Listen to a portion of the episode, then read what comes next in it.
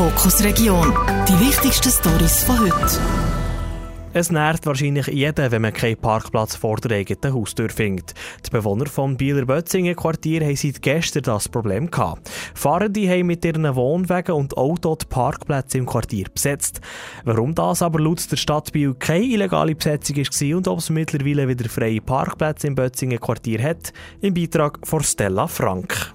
Die Fahrenden haben gestern im Bözzinger Quartier zu Biel Parkplätze in Beschlag genommen.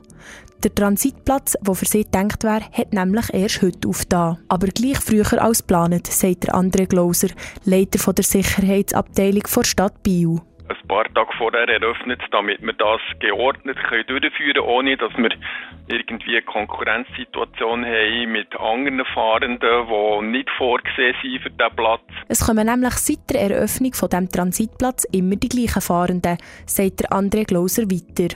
Das hat ganz viele Vorteile und nur ganz wenige Nachteile. Und entsprechend tut man nachher im Vorfeld mit diesen Fahrenden, die hier auf Biel kommen, entsprechend äh, Kontakt unterhalten und sorgt eben dafür, dass man das organisiert kann machen, die, den Platzbezug, den wir jetzt heute Morgen erlebt haben. Insgesamt sind es zwischen achtzig und hundert Fahrzeuge und Wohnwagen, die auf dem Transitplatz die nächsten Monate stehen, sagt der André Glauser weiter. Der Platz ist seit letztem Jahr offen und soll mindestens zwei Jahre noch offen bleiben. Jetzt befinden wir uns ähm, seit heute in der zweiten Saison und ähm, hoffen, dass die Saison zwanzig vierundzwanzig gleich gut wird über die Bühne gehen wie zwanzig dreiundzwanzig. Offiziell geht der Transitplatz für die Fahrenden am ersten März auf. Von zwanzig zwanzig bis zwanzig dreiundzwanzig ist das Biel ein Pilotprojekt gelaufen, das Künstlerinnen und Künstler fördern soll. Die haben dank dem Projekt «Kreativstadt» finanzielle Hilfe von der Stadt bekommen. Die Glenda González-Bassi, Direktorin Bildung, Kultur und Sport, hat heute eine positive Bilanz können ziehen. Stella Frank aus der Redaktion hat Glenda González-Bassi zum Interview getroffen. Sie wollte von ihr wissen, für was die Künstlerinnen ihre Gelder am meisten beansprucht haben. Das Wichtigste für uns ist sicher die Produktion, also ein Werk beitragen zu geben und auch für die Verbreitung des Werkes. Das ist sehr wichtig für verschiedene Künstler und Künstlerinnen. Es ist nicht einfach, nach der Produktion des Werkes das zu verbreiten. Das Projekt ist von zwanzig zwanzig bis zwanzig dreiundzwanzig jetzt gelaufen. Im zwanzig einundzwanzig haben wir noch Corona gehabt. Wie hat das das Projekt beeinflusst? Also das ist sicher viel, viel Einfluss gehabt. Das heisst, wir haben mehr Produktionsprojekte unterstützt als Verbreitung.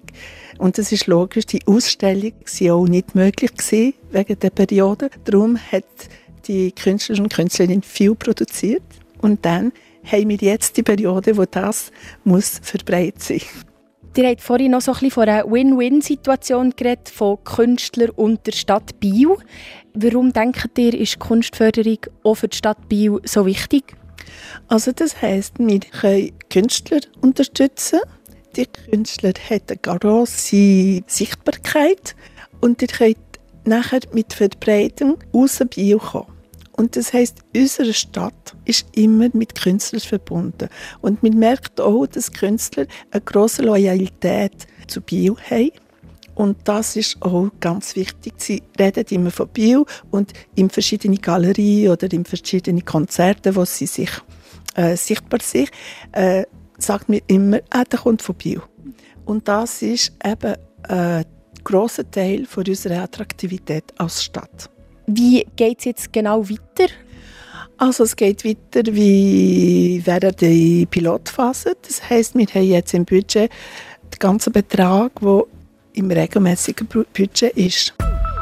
Die Eltern unter uns haben in der Schule noch gelernt, dass die Steinzeitmenschen in unserer Region vor Jahrtausenden ihre Häuser auf hohen Pfählen im See gebaut haben.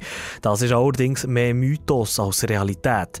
Das zeigt auch wieder die neueste Erkenntnis, die der Archäologische Dienst vom Kanton Bern bei umfangreichen Rettungsgrabungen zu Sutz-Lattrigen ans Tageslicht befördert hat. Der Markus Böhni aus der Redaktion berichtet. Nicht auf Pfähl über dem Wasser, sondern am Uferrand haben die Steinzeitmenschen vor sechstausend Jahren ihre Siedlungen am Bielersee gebaut.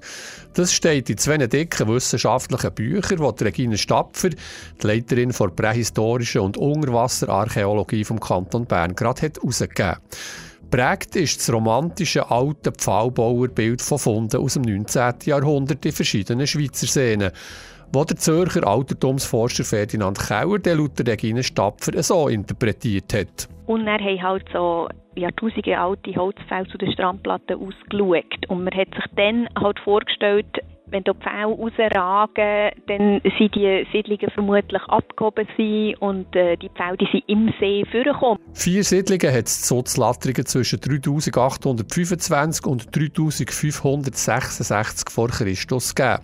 Gebaut von Menschen, die gewusst haben, was sie machen und die auch Kontakte zu weiter weg hatten, so die Regine Stapfer. Wir haben auch andere Funde, wie Keramik zum Beispiel, aus dem zentralen Schweizer Mittelland oder aus Ostfrankreich, aus dem Elsass. Also man sieht, dass die Siedlungsgemeinschaft eigentlich sehr mobil war und weite Kontaktnetze gepflegt hat. Und offenbar auch schnell hat müssen reagieren im Jahr dreitausendfünfhundertsechsundsechzig vor Christus, wo sie die letzte Siedlung Sutz-Lattrigen haben aufgegeben. Weil wir am Seeufer sind, kann man sich natürlich sehr gut vorstellen, dass das wegen einem Anstieg vom Seespiegel war, wie wir sie in der Siedlung vorher auch schon vermuten, weil wir Seeablagerungen zwischen den zwei jüngsten Siedlungsphasen finden. Die Regine Stapfer nimmt an, dass die Leute an einem anderen Ort in der Nähe gezügelt sind, der etwas höher ist gelegen. Wieso denn der See vermutlich so schnell ist gestiegen, weiss man nicht. Es ist noch nicht gut erforscht, wie sich das Klima von dann auf die Seespiegeln ausgewirkt hat. Kanal drei Fokus Region. Nachhören auf Spotify und Apple Podcasts. Jederzeit kompakt informiert.